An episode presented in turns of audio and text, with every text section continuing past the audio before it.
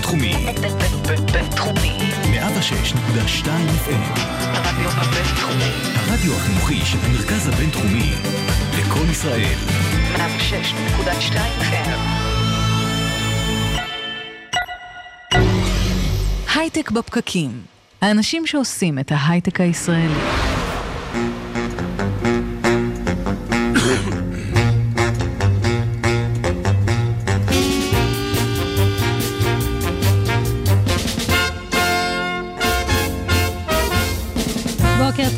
חברות וחברים, בוקר יום חמישי היום, ואנחנו שוב איתכם בהייטק בפקקים.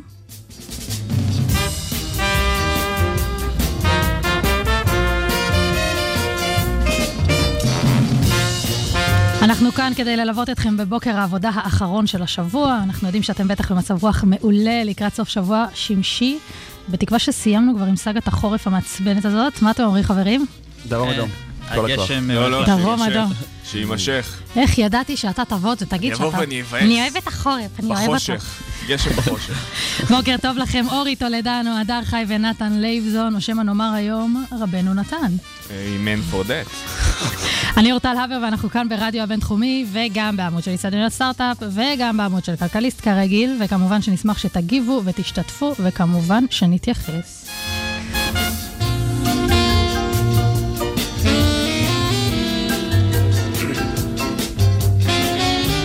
מחר, השמונה בחודש מרץ, יתקיים יום האישה הבינלאומי, והרשתות החברתיות כל השבוע התמלאו בדרכים מגוונות ונחמדות אה, לציין את היום הזה, שהפך לשבוע שלם בהייטק הישראלי. אה, אז אורי עוד מעט ייתן לנו קצת נתוני תעסוקה מעניינים, אבל נספר בינתיים ש-IVC פרסמה כמה נתונים מעניינים בהקשר של יזמות דווקא. למשל, שבהייטק הישראלי יש 22,063 יזמים גברים לעומת 1,987 יזמיות בלבד, שזה עצוב ובלתי נתפס. 8% זה השיעור שחוזר על עצמו בדוח הזה, זה גם אחוז המייסדות נשים מכלל מייסדי הסטארט-אפים, וגם אחוז המנכ"ליות, וגם אחוז המנהלות הבכירות במרכזי פיתוח רב-לאומיים. בקרנות ההון סיכון המצב טיפה יותר טוב, 10%. אבל שיעור הקטן ביותר שייך לפוזיציה הטכנולוגית הבכירה, 4% CTO נשים. מביך, איך אני הובסתי. איך אבל היינו שנה שעברה? אני מניחה שקצת פחות. קצת פחות. אז אולי אנחנו לא. משתפרים. תמיד אומרים, אנחנו כזה משתפרים, משתפרים, ו... 4% בכל מקרה זה כן. לא הרבה. נכון. אני מאחלת לנו שלא יהיה יותר יום האישה, שלא נצטרך יותר יום האישה. והנה, נראה לי שהגיע הזמן להתחיל, אחרי הרבה הקדמות. יאללה. נחזור ליום האישה. רן, בוקר טוב. בוקר טוב. מה העניינים? בסדר גמור. רן ברונשטיין הוא VP R&D ו-Operation ב-3D Systems, והוא כאן כדי לספר לנו ולדבר איתנו קצת על סימולציה בעולמות של אה, רפואה ושל שילוב של מציאות מדומה בתוך העולם הזה.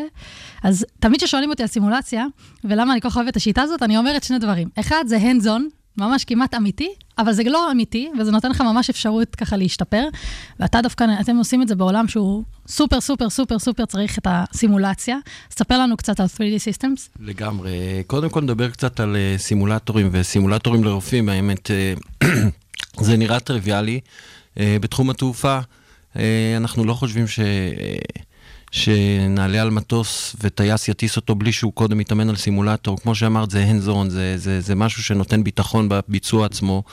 אה, ובעצם יש יותר רופאים מטייסים, ויש טעויות רפואיות, ולרופאים אין הרבה אופציות להתאמן. הם יכולים ומחסור להתאמן... על- חמור גם ברופאים. כן, ויש מחסור ברופאים, ו- ו- וצריך ללמד רופאים, וצריך שהם באמת יתאמנו, והדרך היחידה של רופאים אה, אה, ל- להתאמן בשנים פעם הייתה על גופות, על חיות, גם לפעמים על חולים, וזה בסדר, כי אנחנו רוצים שהרופאים שלנו יהיו מאומנים. אבל uh, מהרגע שיש אפשרויות להתאמן באמצעים של virtual reality, באמצעים ממוחשבים, אז ברור שזו דרך הרבה יותר uh, נכונה, נקייה, הומנית, הייתי אומר, uh, ובעצם האתגר פה הוא לדמות מספיק את גוף האדם, שיהיה מספיק אמיתי, שרופא יוכל להתאמן ולהרגיש שהוא בסביבה האמיתית שלו. איך היא נראית? איך היא עובדת, הסימולציה הזאת? Uh, תראה, בסך הכל מדובר בעיקר בניתוחים שהם הניתוחים uh, שהולכים ומה שנקרא נהיים יותר uh, פופולריים. אולי המילה פופולרית לא נכונה, אבל ניתוחים... נפוצים, בדיוק, תודה. ניתוחים שהם ניתוחים זעיר פולשניים. אה, ניתוחים זעיר פולשניים, הרופא משתמש בכלים ורואה את התוצאה של העשייה שלו על המסך. זה לא כמו פעם ניתוח פתוח שפותחים עם, נכנס, עם מספריים ו- וזה, אלא שאתה נכנס עם לפרוסקופ, אתה נכנס עם, עם כלי, עם אנדוסקופ, ואתה רואה את התוצאה, או עם צנתר, ואתה רואה את התוצאה על המסך. אז וזה גם נורא מורכב, כי איך בכלל מדמים דימום? כאילו עכשיו פגעת בכלי דם, מה קרה? או איך עצרת דימום, מה קרה? בדיוק. אז, אז אני אומר, אז בניתוחים האלה, א', הרופא אה, אה, משתמש בכלים. וזה עוד יותר מסובך בעצם, כי הוא משתמש בכלים וזה לא ממש בידיים. אז ההנדזון נורא חשוב, וב' אה, יכול, יכולים לקרות כל מיני סיבוכים, דימומים, פגיעות גופניות, ואת כל זה אתה צריך לדמות בצורה כזאת שהרופא ירגיש שהוא מתאמן ומשפר את מה שהוא עושה. אה, ובסך הכל גוף האדם אין לו איזה technical specification. כלומר, זה לא איזה מטוס שאתה יודע בדיוק איך הוא בנוי, מי בנה אותו, איזה מהנדס בנה אותו. לא יודע. יש גם קצת שוני בין אדם לאדם. וכל אדם, כל אחד שונה מ... כי, נכון, כל אחד... המעבר הזה בין הווירטואליות וכל זה שאנחנו מכינים אחר כך לאנשים אמיתיים, אז זה עובר חלק? אה, אתה מתכוון מבחינת האימון? לא, מבחינת הניתוח, כשמגיע רגע הניתוח. זה לא מה שהתאמנתי עליו, זה כן, לא כמו ב... אולי, אפילו עוד לפני זה נשאל, האם אתם היום מחליפים לחלוטין את הדבר הזה, זאת אומרת, את האימון האמיתי על הגופות, או על בעלי חיים, או שאתם רק משתלבים בפנים? א', אי אפשר להחליף באמת. אה, זה אמצעי נוסף, אבל היום זה הופך להיות אמצעי עיקרי יותר ויותר. דבר שני, לגבי השוני ולגבי מה ששאלת, בעצם ב-2007 אה, התחלנו לפתח מה שנקרא patient specific simulation, שאתה יכול לקחת MRI ו-CT של בן אדם ספציפי ולהכניס אותו לתוך הסימולטור. אז זה כבר לא איזשהו מתאר כללי או גנרי שהמצאת מראש, זה המתאר אז שמבוסס... בעצם נגיד בן אדם שאתם יודעים שצריך טיפול, אתם מראש מכניסים, עושים סוג של הדמיה לפני הניתוח אמיתי ואז עוברים לניתוח אמיתי? בדיוק, לא, ו- כן, ואז יש מעבר יותר חלק לניתוח אמיתי, אבל הדבר העיקרי שזה מבוסס על, ניתו, על נתונים אמיתיים, וזה הסיבה ב- שבסך הכל החברה נרכשה ב-2014 על ידי 3D System, שזו חברה של מדפסות תלת-ממדיות, כי את אותה אה, טכנולוגיה של אה, אה, לקחת את אה, גוף האדם, לנתח אותו, להבין את האנטומיה שלו ולהכין אותה לסימולציה, אתה יכול לעשות כהכנה להדפסה של איברים לצורך הלימוד שלהם, להדפסה של חלקים לצורך ניתוחים. יש היום ניתוחים כמו ניתוחי שחזור פנים, שהם הם מותאמים אישית. ואז אתה צריך להבין איך הפנים של בן אדם ספציפי נתון, אה, אה, בנויות, כדי אה, בעצם להצליח לנתח אותו ולהחליף ולה, ולהדפיס חלקים שמתאימים לפנים. אולי זה קצת מסובך, אבל אה, זה מאוד חשוב. לאן אתה רואה שזה יכול להגיע, הטכנולוגיה הזאת, בהקשר של גוף האדם? גם הדפסה תלת-מימדית וגם אה, VR, אני לא יודע, יכול להיות שיום אחד, אה, אני סתם זורק, נד, נד, נדפיס איברים או דברים בסגנון הזה. אגב, אה, כל- יש כל מיני היום שימושים ביולוגיים ממש, לכל מיני שתלים כן. כאלה ואחרים, או... נכון, יש כל מיני סוגים, יש חומרים, ש- יש שתלים שאפשר להכניס לגוף האדם, הם לא שתלים ביולוגיים, ועובדים גם על שתלים ביולוגיים, כלומר שתלים ואיברים, שבעצם מדפיסים אותם מחומרים שהם ביולוגיים, ואני חושב שבעתיד כן, יוכלו להדפיס איברים, כמובן בהתחלה איברים פשוטים יותר, או דברים פשוטים יותר שבגוף אדם, ולאט לאט אה, זה ילך ויהיה יותר מורכב, אבל. הגוף של, של הבן אדם וכל מה שקשור ל, ל, לבן אנוש הוא כל כך מורכב שלסמלץ אותו ולהדפיס אותו, זה נשמע טוב בתיאוריה, אבל להגיע לזה בצורה אמיתית, קשה לי, רגע, קשה לי להתחייב על זה. אתם כבר פועלים בבתי חולים? ב- בארץ, בעולם? אני- אף פעם לא- כן. לא נתקלתי בזה. אה, אה, אתה דווקא רואים אתה את זה היום? ב- אם היית רואה אנטומיה של גריי למשל, היית יודע. יפה, נכון, יופי, בסדרת טלוויזיה. לא, אבל לא, זה לא, לא, באמת, משתמשים בזה. א', זה נכון, הסימולטור שלנו השתמשו בו באנטומיה של גריי, וזה אולי פסגת ההישגים שלנו כמובן, שזה חד בהומור. משמעית, אתם דבר יכולים של לפרוש. עכשיו. אבל, אבל בגדול, אבל בגדול יש אה, קרוב ל-4,000 סימולטורים בכל מרכז רפואי כמעט בעולם. גם אה, בארץ? גם בארץ, כמעט בכל בתי החולים. יש המון סוגים של סימולטורים. אתה לא תראה את זה בדרך כלל, כי זה לא במסדרונות ש, ש, שאתה הולך. אז נגיד נמצא- אני כשחולה, אין לי מושג. אין לך הרופא מושג. תרגל, לא תרגל, בדק, לא בדק. אה, כן, אין, אין, לך. אין לך מושג. אין לך אתה אף מושג. פעם, אבל לך, בדיוק. אה, כן, לא, הדר זה- אמר את זה לא, לא, יפה, זה את אמרת. אני, לא, לא, לא אגיד, אבל, אין, לך מושג. אני מקווה, שבעתיד, אה, אני מקווה שבעתיד בתי חולים יתייחסו לזה בצורה כזאת, שבית חולים, נקרא לזה יותר איכותי, הוא בית חולים שהרופאים שלו יותר מאומנים. ואני לא אומר שצריך לפרסם את זה בצורה כזאת, כי זה, אבל זה בהחלט משהו שהוא הוא חשוב, שגם לציבור תהיה מודעות אליו. רן, תגיד, דיברנו על זה שאחד הדברים שהכי מאתגרים בסיפור הזה זה בעצם לשכנע את המשתמשים עצמם, את הרופאים, שהדבר הזה באמת מדמה אמת. זה- ונגיד, התאמנת על זה, זה באמת אמיתי. אז חוץ מהאתגר הטכנולוגי של בכלל איך מדמים דימומים וכאלה, איך בכלל, איך אתם מתמודדים עם הדבר הזה? אז א', צריך להבין שזה, שזה דבר מעניין, כי סימולטורים הם מוצר לרופאים, ובדרך כלל חברות מדיקל דיווייס מייצרות הרבה פעמים דברים או תרופות, מוצר לחולים. אז פה אנחנו בעצם אה, אה, צריכים לשכנע את הרופאים להשתמש במוצר שהם, אה, הדבר הכי חשוב לרופאים זה זמן, שהם, שהם אה, בעצם ישקיעו מאמץ בלהתאמן וללמוד. זה בהחלט היה אתגר לא פשוט.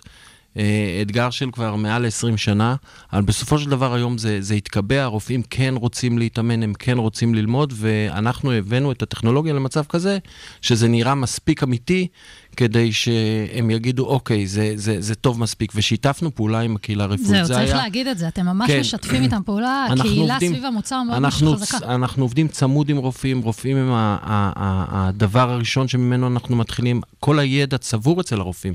כמו שאמרתי, אין איזה technical specification, אז, אז כל הידע נמצא בעצם בראש של הרופא או ב, בקהילה הרפואית, ואנחנו צריכים לקחת את הידע הזה ולהכניס אותו לתוך הסימולטורים, לעשות את זה כמה, שזה יותר, כמה שיותר אמיתי.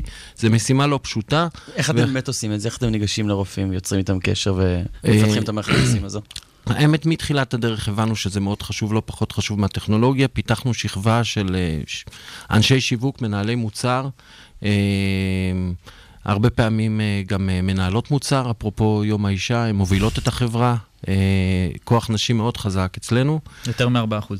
הרבה יותר מ-4 אחוז. אה, חמישה. אה, אה, ואנחנו, לא, לא, הייתי יותר קרוב ל-80% אחוז בהקשר הזה של ניהול מוצר. אולי זה משתנה, אז אני לא רוצה אה, להיתפס במילה, אבל, אבל בהחלט מעבר ל-50%. אחוז. ואיך אתם ניגשים אליהם לרופאים? יש איזשהו שיתוף פעולה מה- מהבתי חולים? כן, תראה, רופאים רוצים בסך הכל לשתף פעולה, גם בקדמה וגם ב, ב, בהשפעה על הדרך שבה רופאים אחרים uh, מתחנכים או, או מתאמנים, אז, אז בהחלט יש את זה, ו, ו, וזה ב, זה ממש, ואני תמיד, חשוב להגיד, הטכנולוגיה חשובה, אבל המנהל מוצר, זה שעובד עם הרופא, אומר מה עושים. האנשי טכנולוגיה יגידו איך ומתי, וזו החלוקה מאוד טובה. אה, וככה בעצם כשאתה עושה משהו, אתה יודע שאתה קולע לאיזשהו, לאיזשהו קהל יעד, לרופאים שאתה רוצה לאמן אותם. תגיד, שאלה ככה, ששאלתי אותך כבר, כן. אבל אה, אנחנו, אנחנו מתקרבים ליום שבו אנחנו נוכל לפתח חדשנות רפואית באמצעות טכנולוגיה בלבד, וככה לאשר... אה, אז, אז זהו, שאלתם כמה פעמים לגבי העתיד. אני חושב שבעתיד יהיה הרבה רובוטיקה בחדר הניתוח, יהיו הרבה אמצעים, אה, יהיו, הרבה, יהיו הרבה דברים, אבל להגיע ליום כמו שהיום יש נגיד מטוס ללא טייס, או משהו כזה, אה, וזה חוזר לדברים שדיברנו עליהם, של ההבדל בין גוף האדם לבין כל דבר אחר, ולעולם של האנושי ולהחלטות שרופא צריך לקבל. אז אני חושב ש, שהטכנולוגיה תעזור. הרופא צריך להיות מאוד מאומן ביותר ויותר אמצעים, אה, טכנולוגיות, אה, רובוטיקה, אמצעי הדמיה, אבל אה, שיעזרו לו, שיתמכו בו, אבל... ויש גם היום AI שבנושא של דיאגנוסטיקה מאוד עוזר לאבחונים, וזה גם כן, ו- ויש פה בהחלט איזשהו שיפט לכיוון של הטכנולוגיה. להחליף לגמרי, אני לא רואה את זה. אבל אבל אולי. אין לדעת. כן, אולי. רן אולי אתם תראו את זה. אחריי. תודה רבה שהיית איתנו. בבקשה.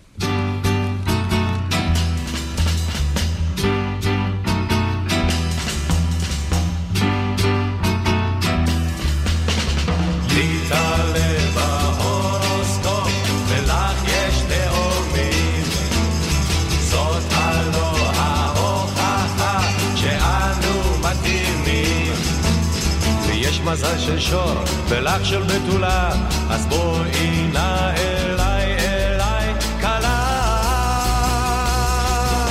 עבדי אבי בדלי, הרבה הרבה דגים, ויחד נעשה חיים. אז נראה שלאט אבל בעקביות, הדברים החמים בתעשיית ההייטק הופכים להיות דווקא התעשיות המיושנות להחריד, שאנשים פוחדים לגעת בהן, אבל הדיסרפן שהן צריכות וההזדמנויות שבהן הן ממש ממש משמעותיות. ואחת התעשיות שלא מהיום עוברת טלטלה זה באמת אה, הפינטק.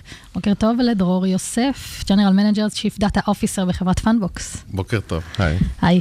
חברה מכובדת בהחלט, ככה בקנה מידה עולמי, כן? לא רק בארץ, גייסה מעל 100 מיליון דולר, והיא גם נוגעת בנישה מאוד מאוד מאוד חשובה ומאוד מוזנחת, גם יש לציין, אז בוא תן לנו איזה מילה על Fundbox. כן, אז בגדול מה שאנחנו עושים זה נותנים מעין פלטפורמת אשראי לעסקים קטנים, אנחנו עובדים רק בארצות הברית היום. אה, שהפלטפורמה הזאת מבוססת בעיקר על AI, שזה משהו שאולי נדבר עליו, אה, והיא נועדה להאיץ את המסחר בין עסקים קטנים אה, ולגרום להם לסחור יותר בינם לבין עצמם. למעשה להעביר את המסחר בין עסקים קטנים למאה ה-21, מה כלומר, שמאוד... עסקים קטנים אה, שלא היו יכולים לקבל הלוואה, היום בעזרת למידת אז- מכונה יכולים? אז זה מתחלק לכמה, לכ- לכמה תתים, כי, כי בעיקרון יש בנקים. הבנקים בארצות הברית, אנחנו עובדים בעיקר בארצות הברית, אבל הבנקים, התהליך אישור שלהם של עסקים קטנים הוא תהליך יחסית מסורבל ו, אה, וארוך, ו, ולכן גם יקר לבנקים, ולכן ש, כשהם מביאים הלוואות זה בדרך כלל בסכומים יותר גבוהים. אה, ולא כל העסקים יכול, צריכים אשראי כזה, וגם לא, מת, לא, לא, לא מקבלים את האשראי מהבנק. בעצם יש שכבה שלמה שאין לה מענה מבחינת אה, מתן הלוואות. נכון, ואז, ואז מה הם עושים? הולכים לשכבה אחרת של, של פתרונות אלטרנטיביים. הפתרונות האלטרנטיביים שהיו שוק נגיד... אפור? עד הס... הוא הלך כבר... לא, יש עוד, יש עוד כמה שכבות. יש את השכבה הראשונה של עסקים מאוד קטנים שפשוט לוקחים הלוואה, הלוואה של הבעלים, אה, ולוקח הלוואה אישית, שזה מבאס אותם, אבל לפעמים עושים את זה. ויש פתרונות אחרים בעולם, בארצות הברית יש אה, שני סוגים בעיקר. אחד זה נקרא פקטורינג, שזה נגיד מקבילה בישראל לניקיון צ'קים, אבל כשיש לך חשבונים אתה הולך, ל- אבל זה לא, זה לא שוק אפור, כאילו, זה לא, אין, אין, אין את הסטיגמה הזאתי. ו, אה, ו, ומשהו שנקרא מרצ'נט קאש אדוונס, שזה למעשה ללכת ולמשכן את, ה- את, למשכן סוג של את ההכנסות העתידיות שלך תמורת הלוואה נוכחית. שני הפתרונות האלה הברית הם מאוד מאוד מאוד יקרים, יחסית, כאילו, מבחינת הריביות, לעומת הבנקים בהכרח. בהחלט. ו... ו- ולפני בערך עשר שנים, הפינטק וכאילו, והעולם, והעולם החדש הביא פתרון חדש, הוא למעשה אה, אפשרות לקבל אונליין הלוואה לעסקים, ובגלל בגלל שאנחנו עושים את הדברים טיפה אחרת, אנחנו הולכים לגשת באמת, אה, נקרא לזה קהל שהבנקים היום פחות, אה, פחות נוגע בו, ומביאים לפתרון נוסף. אתה חושב שיש אה, אפליה על בסיס אה, מגדר, גזע, רושם ראשוני? זאת אומרת, בכל זאת כן. אנחנו בני אדם, ויש אה, בנקאי שמסתכל בסוף על הבן אדם, אה, יקבל את ההחלטה, ואז יכול להיות שהלמידת מכונה הוא איזשהו אינבלר לאותם אנשים. אה. אז, אז זה כאילו, נושא חם, נקרא algorithm bias היום וכאילו ב selection bias, אבל אה, בגדול, בעולם הישן אני מניח שכן, אתה יודע, אתה, שאנשים, הרי חלק, אם חלק מהקבלת האשראי, בעיקר לעסקים, ככל שיותר גדולים זה יותר קורה, מבוסס גם על איזושהי היכרות אישית ו, ואינטראקציה אישית, ואני לא יודע, אנשים אם, אם, הם biased או לא, כאילו... למה? אבל יש העולם- לכם את הדאטה, לא? אתם רגע. אומרים אפילו שהדאטה הוא כבר כאילו מוכוון ה bias אוקיי, האנושי. בואי- בואי- כבר- בואי נדבר על זה. אז כאילו באמת היה איזשהו בנק, אני לא זוכר איזה בנק, שלפני כמה שנים לקח את ההחלטות האישיות האלה, שכל זה, ואמר בוא נעשה על זה אלגוריתם. הפעיל את האלגוריתם וראה שהוא הרבה יותר biased ממה שקרה. אה, ומה שכאילו, האלגוריתם עצמו הוא לא מה שה bias, מה שה bias היה data שנכנס, ולכן כאילו, הוא רק למד את- הוא רק למד את מה שהבנק עשה זה במשך מה שנים. שמשפיע. אה, כן, נכון. ו... אבל אז לכן, כשאנחנו ניג- אנחנו ניגשנו לבעיה, ובאמת את זה, פשוט התחלנו את זה בזה שאנחנו אנחנו, אנחנו דף נקי. אה, אין לנו שום bias היסטורי. ולמעשה באמת התחלנו לח- לחלק כסף לעסקים בשביל שנוכל ללמוד. אה, ולא נעזרנו על שום, על שום דבר חיצוני, יש הרבה score ים שהם אה, בארצות הברית שאפשר לקנות, אה, אבל רצינו ללמוד אנחנו בעצמנו.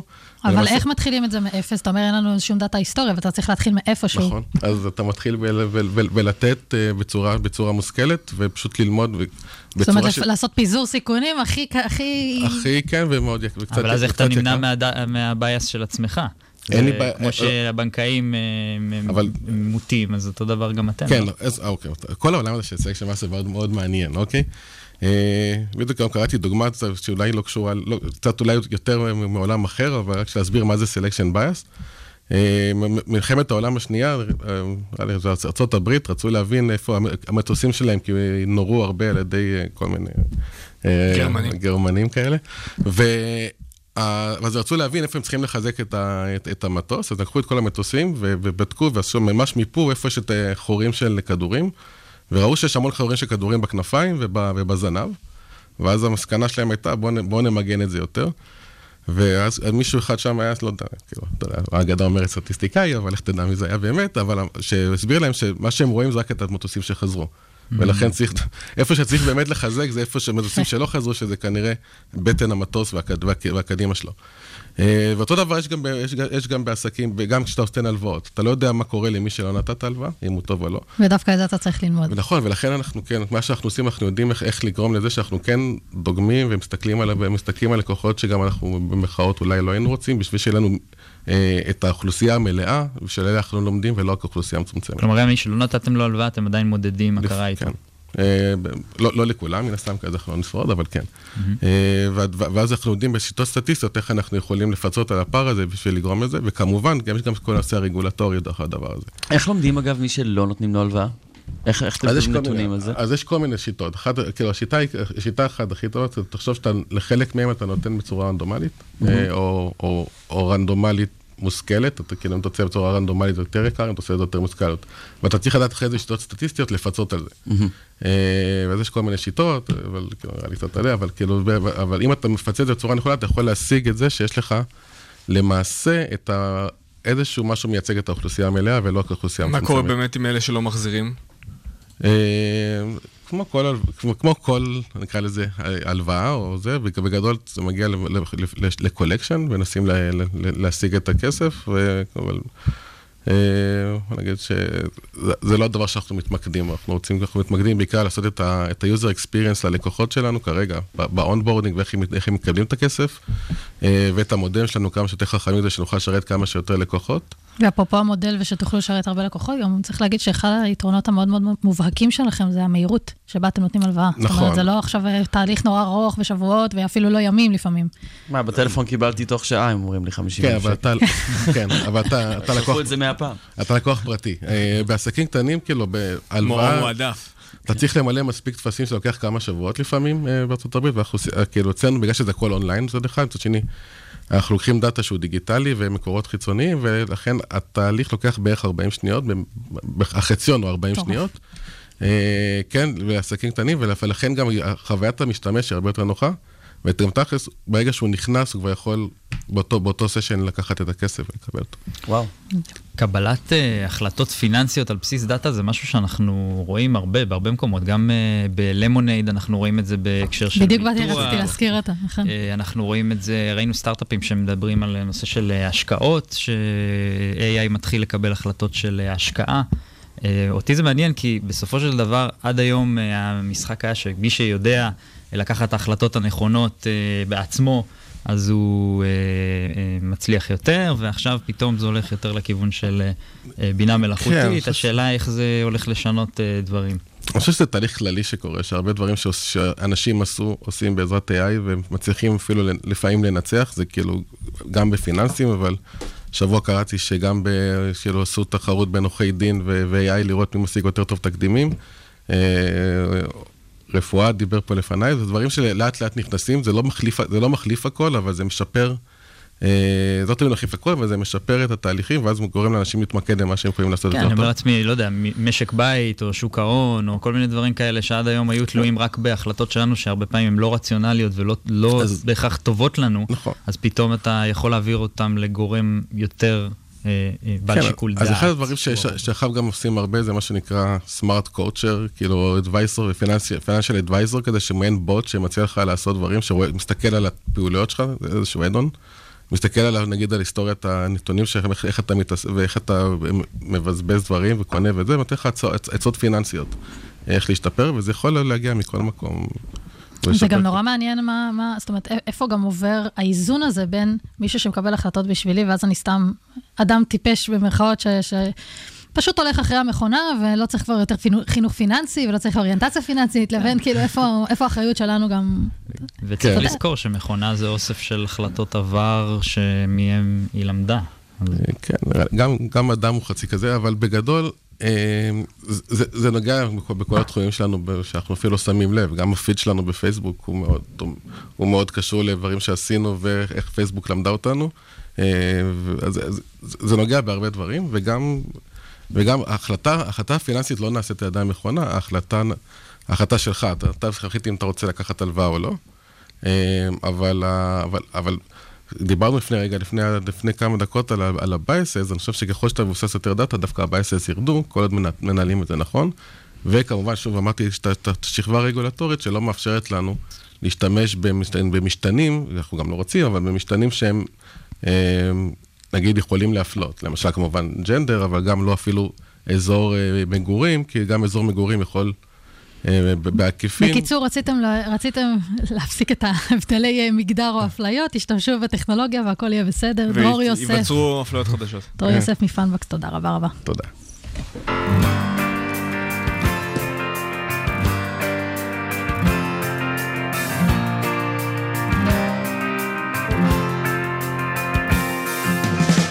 כל מי שאיבד קורת גג, כל מי שברח מהבית, כל מי שזקוק לאשפוז, כל מי שלא אכלה כבר יומיים, כל מי ששבר שמירה אחרי עשר שעות על הרגליים, כל מי שנרקב באיזה תא, כל מי שנתנו לו חודשיים, עזרה בדרך, עזרה בדרך שלך, עזרה בדרך.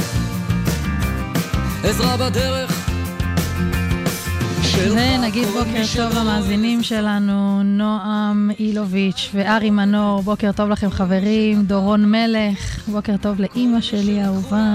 ילד, כל מי שוויתר על כליה בשביל להציל את היתר. כל מי שעכשיו בצבא, כל מי שעכשיו בבית ספר, עזרה בדרך, עזרה בדרך שלך, עזרה בדרך, עזרה בדרך שלך. חדשות השבוע. אורי טולדנו. זה אני. שלום, שלום. אורי טולדנו פה הוא ב multitasking מטורף היום. הוא לוחץ על דברים. הוא הכל. אה, אתם יודעים מתי אני אוהב את המדינה? נו. ביום העצמאות. אף פעם. למה ככה? אתה אנרכיסט. למה ככה? אבל זה בא מאהבה. הרגש זה דאגה. ביום הבחירות. שעושים כל מיני דברים. אז אני אוהב את ה- אני אוהב את המדינה מתי שאני מגלה שיש ועדה של הרשות לניירות ערך. אתה לא מרגיש שזה בזבוז זמן? הוא אוהב ועדות. אפשר רגע להגיד מתי? אני... אה, ועדה לבחינה ולהסדרה של הנפקת מטבעות קריפטוגרפיים. יש ועדה כזאת. של הממשלה, מכספי המיסים שלי. זה. אחלה, אני מבסוט על זה מאוד. אז הוועדה הזאת... אני רוצה לשלם לכם מיסים עכשיו. כן, לא, זה עושה חשק.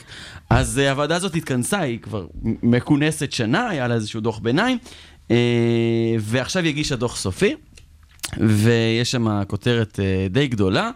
הם ממליצים uh, לפתוח בורסה למטבעות קריפטוגרפיים. זה אומר uh, הגיע להסדיר. את זה.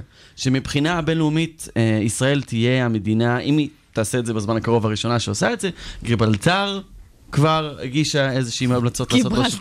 דומה, כן. מה, אה, אנחנו- הונג קונג, מה, אנחנו גם פה רוצים להיות מספר 4 כן, כמו כן. בירח? אה, בוא נהיה מספר פה 1 מספר משהו. אחד, מספר בוא נהיה אחד, משהו אחד. כן. אה, אז יכול מאוד להיות שזה יקרה. אה, ההמלצות שלהם זה באמת לפתוח את השוק, להסדיר אותו, אה, לפתוח בורסה ואז כזאת. אולי יהיה ערך סוף סוף למטבעות הקריפטוגרפיים שעולים או, יורדים. זה כבר ביקורת, ניחוחות של ביקורת. לא, להם- חד משמעית. באמת אחת ההמלצות. אה, הייתה את התביעה אה, נגד אה, משה חוגג, אה, נכון. שהתנער מהתביעה של אה, חברת סטוקס, ובאמת יש, נורא קל ליזמים שמשיקים אה, ICO להתנער מהערך של, ה, של המטבעות הקריפטוגרפיים שלהם, ובשביל שזה לא יקרה, אז ה, ה, הרשות לניירות ערך אה, מכניסה אה, חוק שאומר שהם יצטרכו לדווח באופן... אה, למה אתה כל רציף. כך חושב שזה אחלה? למה? כי, כי כרגע באמת, כמו שאמרת, אה, כל אחד יכול להשיק ICO, נכון. ולהתנער מזה נורא מהר, וזה הפך להיות אה, קרקע פורייה לרמאויות כאלה ואחרות. ובגלל זה זה נעצר בתקופה האחרונה. נכון. ו... כבר ICO זה כבר מזמן יש את הידיעה הזאת, את התחושה הזאת שזה הסכם אחד גדול, וגם הרבה סטארט-אפים שגייסו עם ה-ICO כבר מתקשים באמת להמשיך הלאה ולעשות עם זה משהו. כן. אה, אז עכשיו בסוג של ירידה, והמדינה פה באמת נכנסת למקום כזה של איזשהו ריק, של לנסות לייצב. עכשיו, יגידו לך, אני, לדעתי, ההלך הרוח של, אה, של האנשים שמשקיעים במטבעות קריפטוגרפיים הוא בדרך כלל מאוד אה, ליברטני, מאוד, ממשלה אל תתערבי לי, סוף סוף בדיוק, איזה זה כיף, אחד יש לנו הדברים משהו. שכאילו ממש ממש גרמו לה- להייפ של הסיפור הזה. נכון. אפס רגולציה, אפס... אומרת, והנה, וצריך.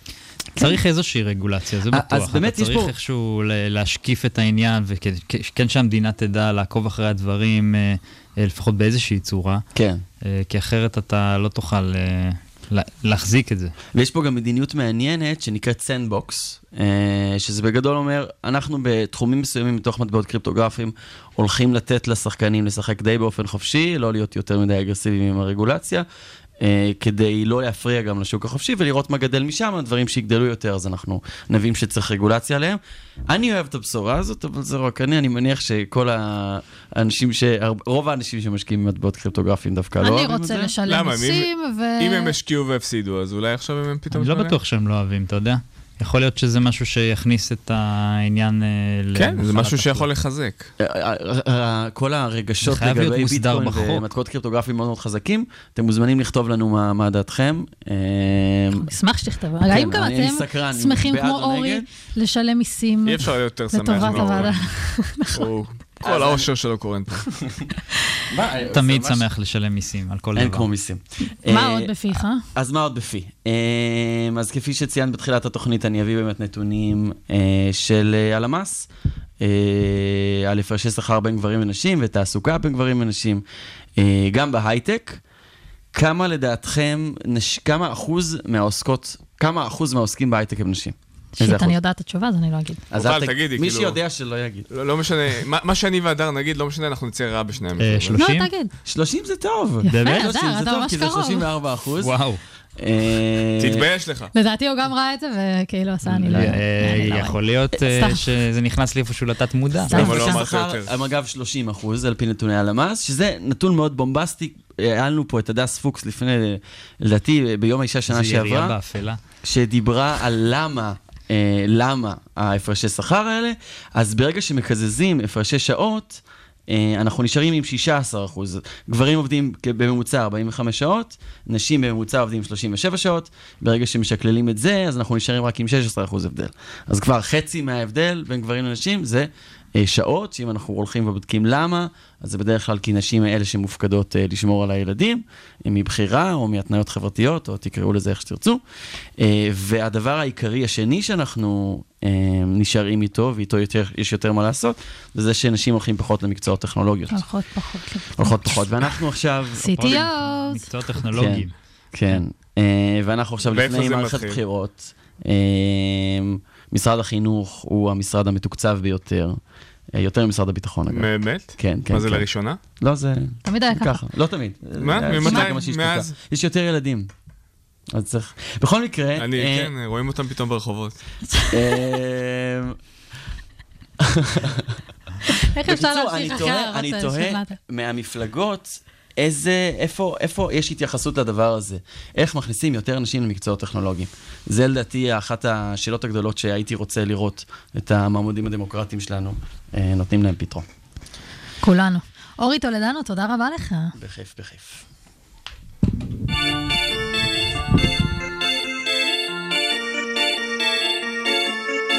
אהובתי, חיפשתי כבר בכל הירידים, אהובתי, שאלתי כבר את כל הנוודים שעוברים ורואים דרך כל הנשמות, זה קשה, הם אומרים, לכולם פנים דומות, עבר עוד חורף מי יודע את אולי שונה,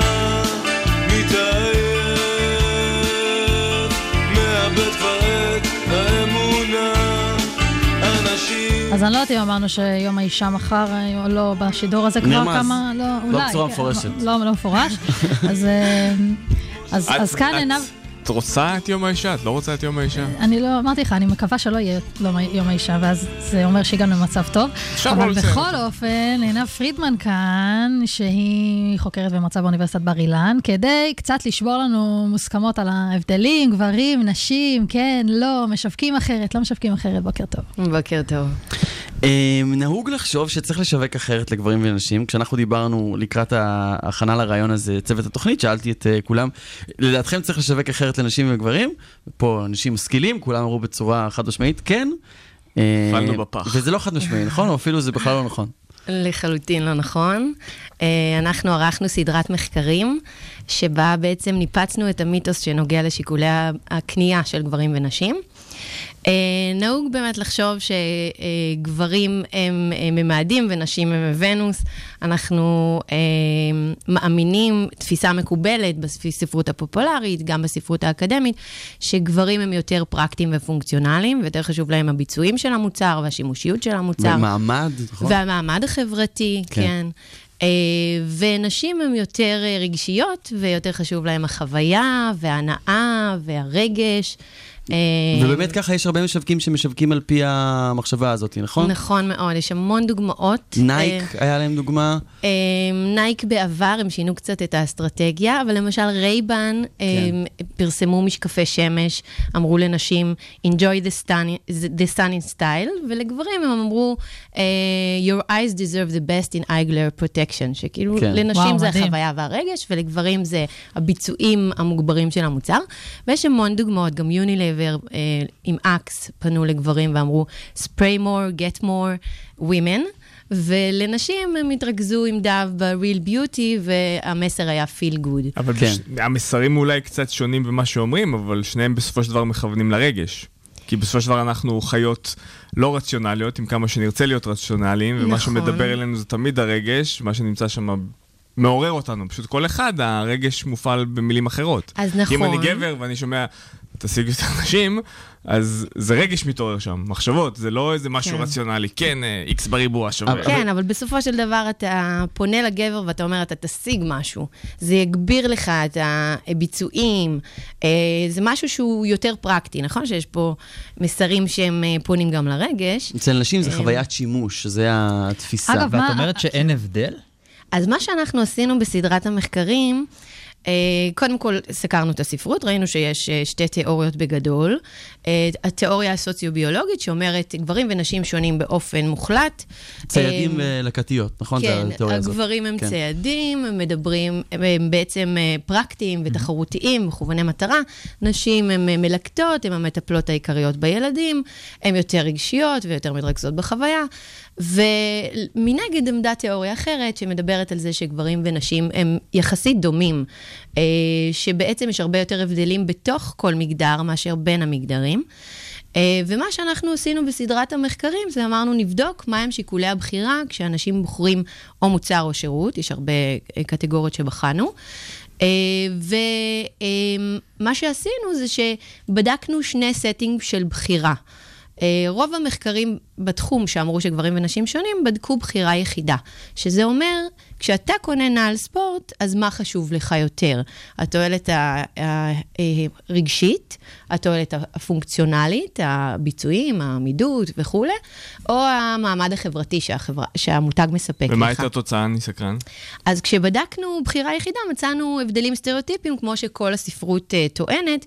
באמת גברים אומרים uh, men buy ו-woman shop. גברים קונים רק כשיש להם צורך פרקטי, ונשים הן אה, חווייתיות, והקנייה זה יותר לספק אה, צורך אה, בהנאה ורגש. זה במוצר יחיד? אבל במוצר יחיד ראינו כן. שההבדלים הם סטריאוטיפיים. כן. ו... ואז עשינו סדרה של מחקרים שבדקה בחירה אמיתית, שהיא יותר ריאלית. בחירה של מותג אחד... בין הרבה מוצרים מ... שונים. בדיוק. בחירה של מותג אחד כן. מבין סט של מותגים. כאילו כן. חולצה אחת מבין כן, נייק, נניח, אדידס... בדיוק. אז משהו, אה, נייק, אדידס וניו בלנס זה היה אחד מהקטגוריות שבדקנו. כשאתה בוחר נעל ספורט, אז אתה צריך להגיד כמה אה, נייקי מספק לך אה, הנאה, כמה היא פונקציונלית בעיניך, כמה היא מספקת מעמד חברתי, אותו דבר גם על ניו בלנס, גם אדידס, ואז שאלנו, אה, באיזה נעל תבחר כשתרצה לקנות נעל ספורט? אז מתוך הבחירה שלהם, בנעל אחת מתוך השלושה, יכלנו לדעת, אם הם ענו לנו על התפיסות שלהם, איזה נעל היא יותר רגשית ויותר אה, פונקציונלית ויותר מספקת מעמד, לדעת מה חשוב להם. אוקיי? נניח אם היינו... ודווקא שם בעצם לא מצאתם הבדלים ושם לא מצאנו הבדלים אגב, בכלל. אגב, הרוב, מוב... הרוב, זאת אומרת, הנשים והגברים הם יותר מונעי רגש, חוויה, או יותר פרקטיקה וצורך, ומה אני משיג מזה? אז מה ש... זה השתנה בין קטגוריות. ומה אה, כביכול אומרים שהם משהו בדיוק. אחד ומשהו אחר. בדיוק. אז ה- ה- היופי במחקרים האלה זה ש... האומרים הוא באמת תואם מגדר, ואז אנחנו מאוד סטריאוטיפים, אבל בבחירה אמיתית, שהיא בחירה בין מותגים, אנחנו רואים שאין באמת הבדלים. יש קטגוריות של נשים יותר פונקציונליות, יש קטגוריות של גברים הם יותר רגשיים, ו overall, כשסוכמים את כל הקטגוריות, רואים שאין הבדלים שהם משמעותיים. עכשיו, גם בדקנו למה. זה מאוד עניין אותנו למה ההבדלים האלה בין שני הקונטקסטים, וראינו שזה קשור לעומס הקוגניטיבי כשאני מקבלת החלטה, כשיש לי מספר מותגים, אז אני צריכה להשוות ביניהם, וזה לוקח לי אה, מאמץ אה, אה, מוחי, אוקיי? ואז אני לא יכולה להכניס לסט השיקולים שלי את מה מצופה ממני מבחינה חברתית לפי המגדר שלי. אז אה, לקחנו את הבחירה היחידה ונתנו לאנשים לשנן מספר בין שמונה ספרות, וראינו שהשיקולים הפכו להיות לא סטריאוטיפיים כשמדובר בבחירה יחידה. זה אומר שבאמת באמת אנחנו לא באמת שונים.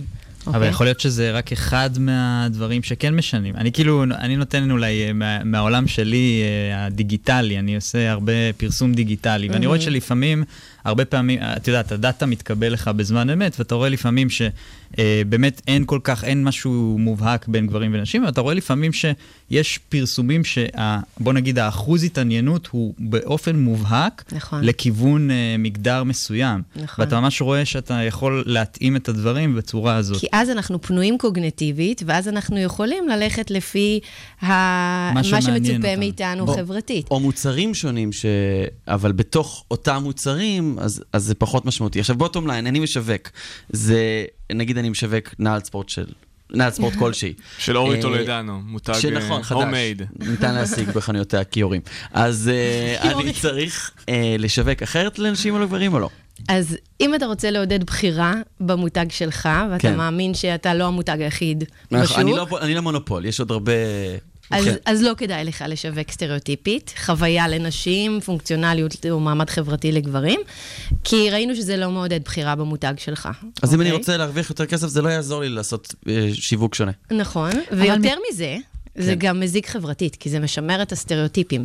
ואז נשים נתפסות כרגשיות יותר, ואולי הם לא יתאימו, דיברתם על הנתונים של, כן, של נשים בתחומי מדעים. טוב, אבל איך תגיד לבעל עסק אה, עכשיו שזה מזיק לסטריאוטיפים? אז זהו, אז אתה לא צריך להגיד את זה. בזבוז של משאבים, כן, זה מה שאנחנו אומרים. אז אם אתה תגיד לו את זה, זה אולי יעבוד יותר. בדיוק. אז כן. בעבר כבר אמרו שזה מזיק חברתית, זה לא שינה את המצב, אנשים עדיין המשיכו לפרסם, משווקים, המשיכו לפרסם. לפרסם לפי מגדר.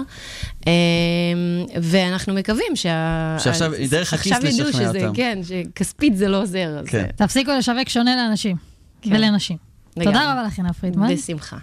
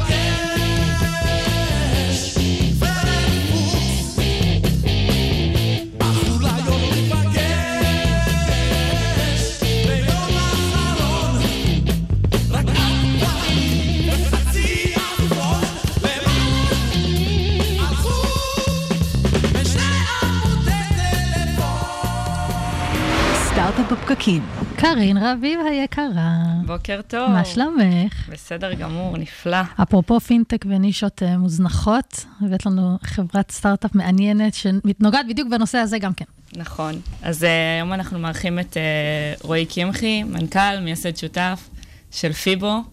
Uh, שמחים לארח אותך. שמח להיות פה. מאוד שמחים לארח. אחלה חולצה. תודה. כן. מי שרואה אותנו, יש להם אחלה חולצה, ממש אחלה מרצ'נדייז, אנחנו רוצים גם ייאמר. והוא לא הביא לנו, והוא לא הביא לנו, יש לציין, אבל... פעם הבאה. אוקיי, אז uh, בתור, uh, בתור שכירים, אנחנו נתקלים בעניין הזה, או בכלל, כל מי שחי פה משלם uh, הרבה מיסים, ובתור שכירים אנחנו כל פעם uh, מתלוננים על זה, ואנחנו אומרים, אה, אנחנו צריכים לקבל uh, uh, אולי, אנחנו משלמים הרבה מיסים, אנחנו צריכים אולי לקבל על זה החזר יכול להיות. אז אני אשמח לשמוע מה אתם עושים ואיך אתם יכולים לעזור לנו עם העניין הזה. יאללה, מצוין. אז אה, פיבו זאת אה, פלטפורמה שהופכת את התהליך של החזרי מס לשכירים למשהו קל, מהיר, אינטרנטי, פשוט דיגיטלי. התחלנו בעצם איזשהו סיפור אישי שקרה לנו לפני כמה שנים על בשרנו. אחד החבר'ה בא, אמר, אפשר לעשות החזרי מס, מקבלים כסף, ואנחנו זוכרים את התהליך הזה כחוויה נוראית. לקח לנו מקצה לקצה שמונה חודשים, הרבה מאוד ביורוקרטיה, הרבה מאוד טפסים. גם מי מבין שלא, בכלל מה, מה עושים. מושגים כן. שלא, שלא הבנו ולא, ולא ידענו.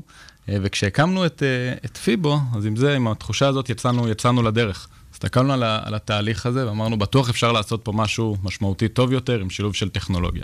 מקביל לזה, גילינו גם שזה לא בעיה מינורית וקטנה.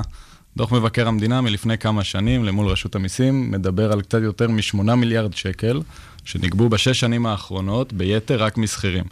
יש בארץ 3.3 מיליון שכירים, תעשו את החשבון, זה אלפי שקלים החזר לשכיר. אה, משם יצאנו לדרך וככה בעצם אה, הוקמה פיבו. היום בפלטפורמה שלנו נכנסים, תהליך הרשמה קצר שלוקח שלוש דקות, ומהצד של המשתמש, זהו. מאחורי הקלעים יש לנו היום ממשק, אינטגרציה לרשות המיסים, ביטוח לאומי, חברות ביטוח, בנקים, משיג את כל הטפסים, את כל הניירת, ממלא את כל מה שצריך וחוזר למשתמש עם השורה התחתונה. זה מה שאתה זכאי, תאשר שכל הפרטים נכונים. אז מאשר... כמה זמן זה לוקח? אז uh, למשתמש, חוץ מההרשמה, הפעם הבאה שהוא פוגש אותנו זה אחרי שבועות בודדים, שהמשחק שלנו והאתגר שלנו זה לקצר, לקצר את הזמן הזה, תלוי הרבה ברשויות ובאינטגרציות שאנחנו בעצם uh, פיתחנו. Uh, מהרגע שמוגש ל- לרשות המיסים, זה כבר מאוד תלוי uh, משרד שומה זה נקרא. ואז uh, איזה, איזה אחוז uh, uh, צפויים לקבל uh, את המיסים אולי, את ההחזר מיסים בחזרה, uh, ואיזה גובה? כן, אז מה, מהנתונים שיש לנו, יש לנו כבר היום uh, אלפי לקוחות, אלפים בודדים של לקוחות, uh, 80 אחוז זכאים ל- להחזר. החזר ממוצע הוא קצת יותר מ-5,500 שקל. מטורף. לבן אדם. אה, וזה כבר לא מספרים קטנים, כלומר זה, זה עובד, החזרנו במצטבר מיליוני שקלים כבר ללקוחות שלנו, אה, כן. אז אה, למה למעשה אתה אומר, בואו איתנו, תוותרו על רואי החשבון, למה, למה שבאמת יבואו אליכם בעניין אז, הזה? אז תראי, דבר ראשון, רואי החשבון הם לא מתאימים לכל אחד. יש אנשים שאנחנו היום לא יודעים לתת להם את, ה, את השירות, כל מיני אנשים, הרבה מאוד נכסים, הרבה... ולהם אנחנו גם אומרים בשלב מאוד מוקדם, בואו תלכו ל, לרואי חשבון. אנחנו מכוונים לשכיר, בואו נקרא לזה הממוצע, הממוצע, שעובד בעבודה, יכול להיות שיש לו השקעות בשוק ההון, יכול להיות שיש לו נכס אחד, ביטוחים, דברים, דברים כאלה. אנחנו מציעים היום חוויה שהיא פשוט משמעותית, קלה וטובה יותר מהצד של הלקוח. אה, עבור אותם, עבור אותם אנשים, הרואי חשבון מגיעים אליו לפגישה. חלקם מבקשים עלות פתיחת תיק, שאני יכול להגיד לכם, בתור מי שיודע את זה, אין עלות לפתוח את התיק. אה, אתה יוצא ממנה עם רשימת מטלות, עם איזה 15 מסמכים שצריך כן. להביא לו, בדיוק כן, דיברנו... כן, דיברתי אתמול עם הרואה חשבון שלי, הוא אמר לי, 1,500 שקל, לא משנה כמה ההחזר שלך. ואל דברי איתי בכלל. מלא מסמכים, והוא צריך לבוא ולהגיש, ואונליין. כן, אז אצלנו אין את זה. המסמך היחיד שאנחנו מבקשים זה תעודה מזהה כדי לראות שאתה באמת... זה אגב נקודה חשובה, ה business model שלכם אומר, רק אם קיבלת החזר, אנחנו לוקחים את זה... נכון, יש לנו business model אה, שהוא risk free, אין לנו עלות בדיקה, הבדיקה היא בחינם. אה, המדרגה הראשונה, החזרים של מאות שקלים, אנחנו לא גובים עליהם אה, תשלום, אנחנו מאמינים מעבר לזה שזה שירות שכל אזרח צריך לקבל, שזו חוויה יותר טובה. אחר כך אנחנו לוקחים 12% מגובה ההחזר, התקרה של 1,500 שקל, כלומר אצלנו אין מצב שתשלמי יותר מזה. אה, וביחס לשוק זה נחשב, אה, זה נחשב תשלום שהוא יחסית אטרקטיבי. טוב, אני, אני נרשמתי לפני יומיים אה, לשירות הזה. אני ממש, בקבוצה שלנו שהייתה רווקים, שתדעי לך, אני נרשמתי לשירות שלהם, אני זה. אז צריך גם להגיד, אתם בסוף, אתם, אתם חברה צעירה. נכון? בערך שנה, בוגרי uh, תוכנית זל, mm-hmm. ו, ובאמת לקוחות מה, מהיום הראשון, ומיליונים כבר, אתה אומר, uh, ממש מיליונים החזרתם לאנשים? כן, אז אה, היה לנו מאוד חשוב בתהליך להתייחס לזה כאיזשהו מבחן אמפירי. ב- ביום הראשון שיצאנו לדרך, לקחנו פלטפורמה שמזכירה את גוגל פורם, טיפה יותר יפה, שלחנו ל-25 חבר'ה, סיימנו עם זה שנרשמו 40, שזה כבר היה מדד מצוין, אנחנו לא יודעים איך הם הגיעו, חברים סיפרו, אה, והצלחנו תוך חודשים בודדים להחזיר להם אה, קצת יותר מ-50 אלף שקל. מדהים. אמרנו, כן, אוקיי, משהו, משהו עובד פה, אה, וככה בעצם מהיום הראשון, אז היינו עם לקוחות שסיפרו לחברים שלהם, שסיפרו לחברים שלהם, והגדילה שלנו בעצם עד עכשיו היא אורגנית לחלוטין, כל פה לאוזן, שזה אז... מעניין אותי שאם יגיע למצב שבו כבר כולם יקבלו את ההחזר שלהם, אה, ואז אתם לא חוששים מתסריט כזה? זאת אומרת שכל העולם כבר, בסדר, הדבר הזה יגיע לאיזשהו מיצוי? אז דבר ראשון, אנחנו מקווים להיות אלה טובות. שיעזרו לו. כן. Uh, היום 92% מהאזרחים לא מגישים החזר מס, אז יש עוד הרבה, הרבה לאן להתקדם. Uh, בנוסף, אנחנו מסתכלים גם על שווקים נוספים. ישראל, עם כמה שטוב לנו בלב וברמה הלאומית והאישית לעשות את זה פה, שוק uh, לאיזה, לאיזה אתם כרגע רק בארץ? אז כרגע אנחנו רק בארץ, כן. מתכוונים בסוף שנה לצאת לשווקים נוספים. הכיוונים בגדול זה או אירופה או ברזיל, זה השווקים שאנחנו מסתכלים. מעניין. וזה בטח מאוד קשה לעשות סקיילינג, כי אתם בסופו של דבר מתמודדים עם הממשלה. אה, וכל אה, ממשלה והטפסולוגיה שלה, ואיך שהם עושים דברים, זה ממש כל פעם עבודה כמעט מחדש. אז נכון, זה הסיכון, אבל זה גם ההזדמנות. בגלל זה לא רואים הרבה מאוד סטארט-אפים שמתעסקים בתחומים כאלה שהם אה, heavy regulated. כן. מצד שני, בטכנולוגיה שבנינו היום, היא מאוד מודולרית, ככה שיהיה התאמות לכל מדינה, זה ברור לנו, אבל זה, זה איזשהו מחיר שאתה משלם, אבל צריך, הפוטנציאל אחר כך הוא יחסית גדול מאוד. רועי, אתם פשוט הייתם שכירים, ויום אחד אמרתם, נמאס לנו. לנו מהבירוקרטיה ומכל הבלאגן הזה, בואו נהפוך ליזמים. אה, והקמתם את, ה, את הפלטפורמה הזאת אה, עם הפוטנציאל הזה המעניין. אה, טוב, אנחנו מאחלים לכם בהצלחה. חבר'ה, מגיע לכם החזר מס. לכו תקבלו כן, אותו, מה יש לכם להפסיד? תודה רבה לפיבו. תודה רבה.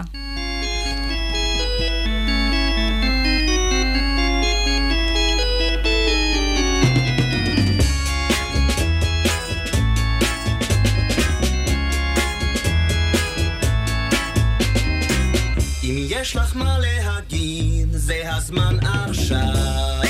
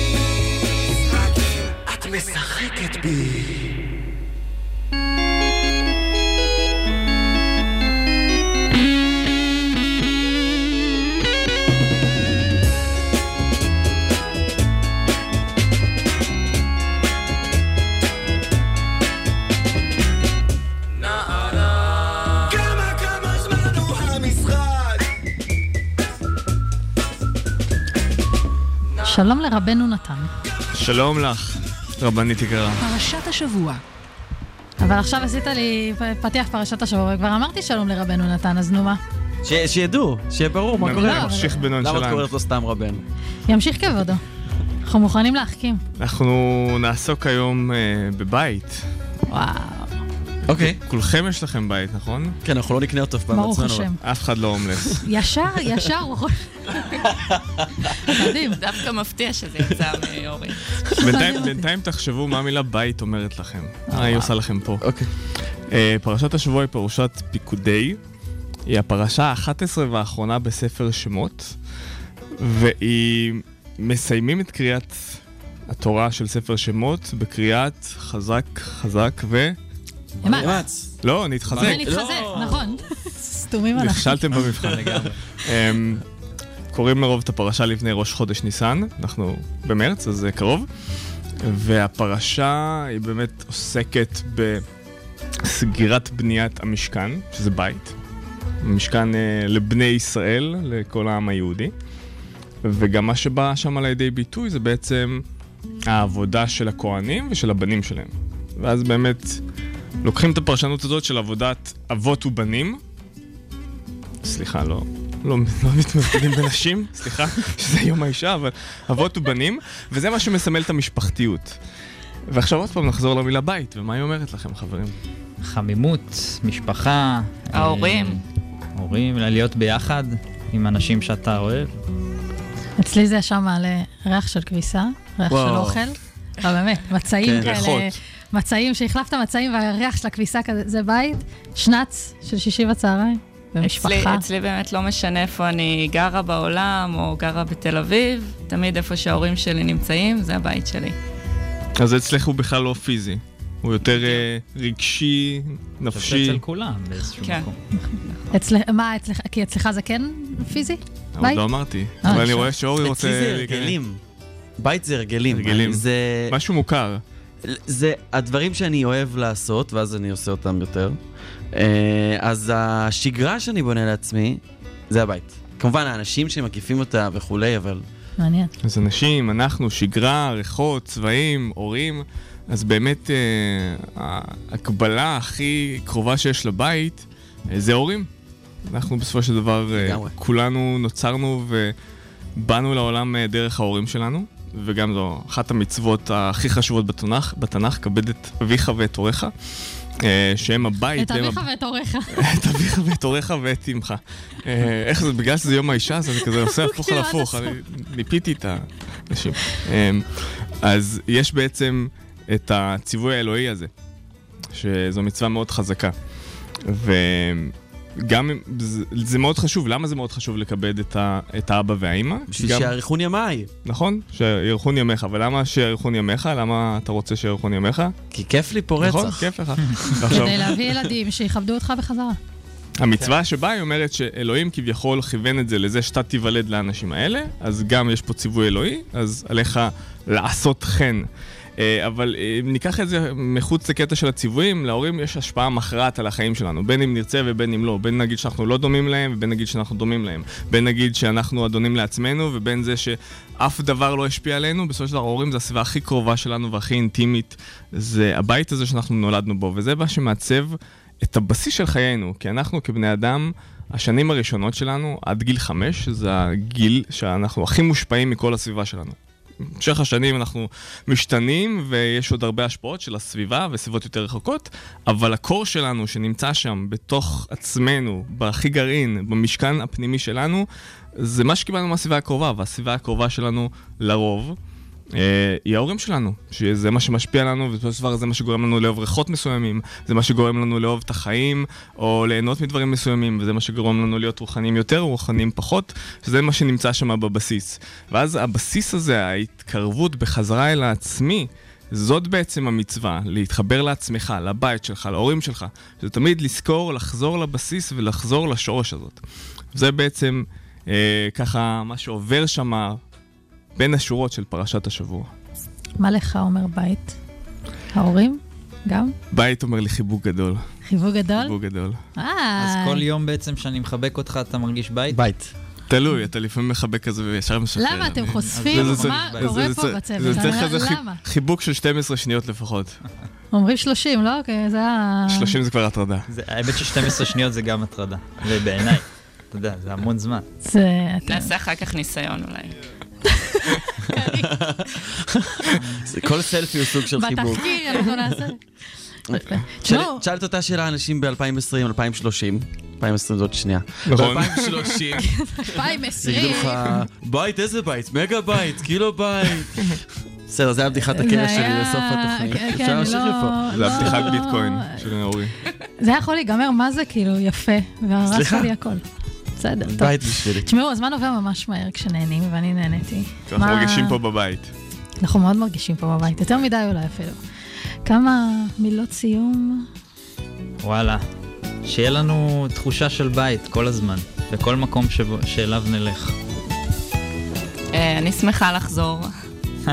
לחזור הביתה, בדיוק. בדיוק. בחו"ל. התגעגענו אלייך. גם אני אליכם. זה מדהים ששבוע שעבר עשינו ספיישל AI, ועבר שבוע ואנחנו עוד פעם דיברנו חצי מהתוכנית על AI. זה מגיע לשם. מי- מי קובע את הלייב? בוא, בוא, זה, בוא. גם בסטארט-אפ, אני כאילו חיכיתי לרגע שבו יגיד AI, וכזה, הנה, מתי הוא הולך כן. להגיד AI? לא אמר AI, וואו. buzzword שיש. אני גם ניסיתי להוציא את זה בטלפון. מקווה ששבוע הבא אני נימנע מהמילה הזאת. אני חייבת להגיד אבל. שאנשים היו בסדר. שבוע הבא special חינוך, חברים, תהיו איתנו. מדהים, מדהים, מדהים. כולנו מתחברים לנושא הזה נורא. תודה, תודה, תודה לכם, יקרים שלי, שהייתם איתי היום בשידור. אורי טולדנו, אדר חי, נתן לייבזון, קארין רביב. אה, אורי, תודה לך גם, אה, גם על חדשות השבוע. בכיף. וגם על העריכה המוזיקלית פה. באולפן. אה, אתה רוצה לעשות כבוד למי שנפטר לפני כמה, לפני יומיים? לא, אה, אפשר. ככה כל השירים? אפשר להמשיך. אה, הדר חיו, המפיק הראשי שלנו הבוקר, ומפיקים את השידור, קרין רביב, נתן לייבזון ואורי טולדנו, שקד דמבו, מפיק הדיגיטל ומצלם אותנו כל הזמן, תודה רבה לך. אה, האח הגדול. נכון, האח הגדול שלנו. אני אורטל אבר, וכולנו מקווים שנהניתם איתנו הבוקר. תודה רבה לכלכליסט על שיתוף הפעולה, תודה לרדיו הבינתחומי, שמהווה לנו כאן בית בכל שבוע בית, מחדש. שימו לב.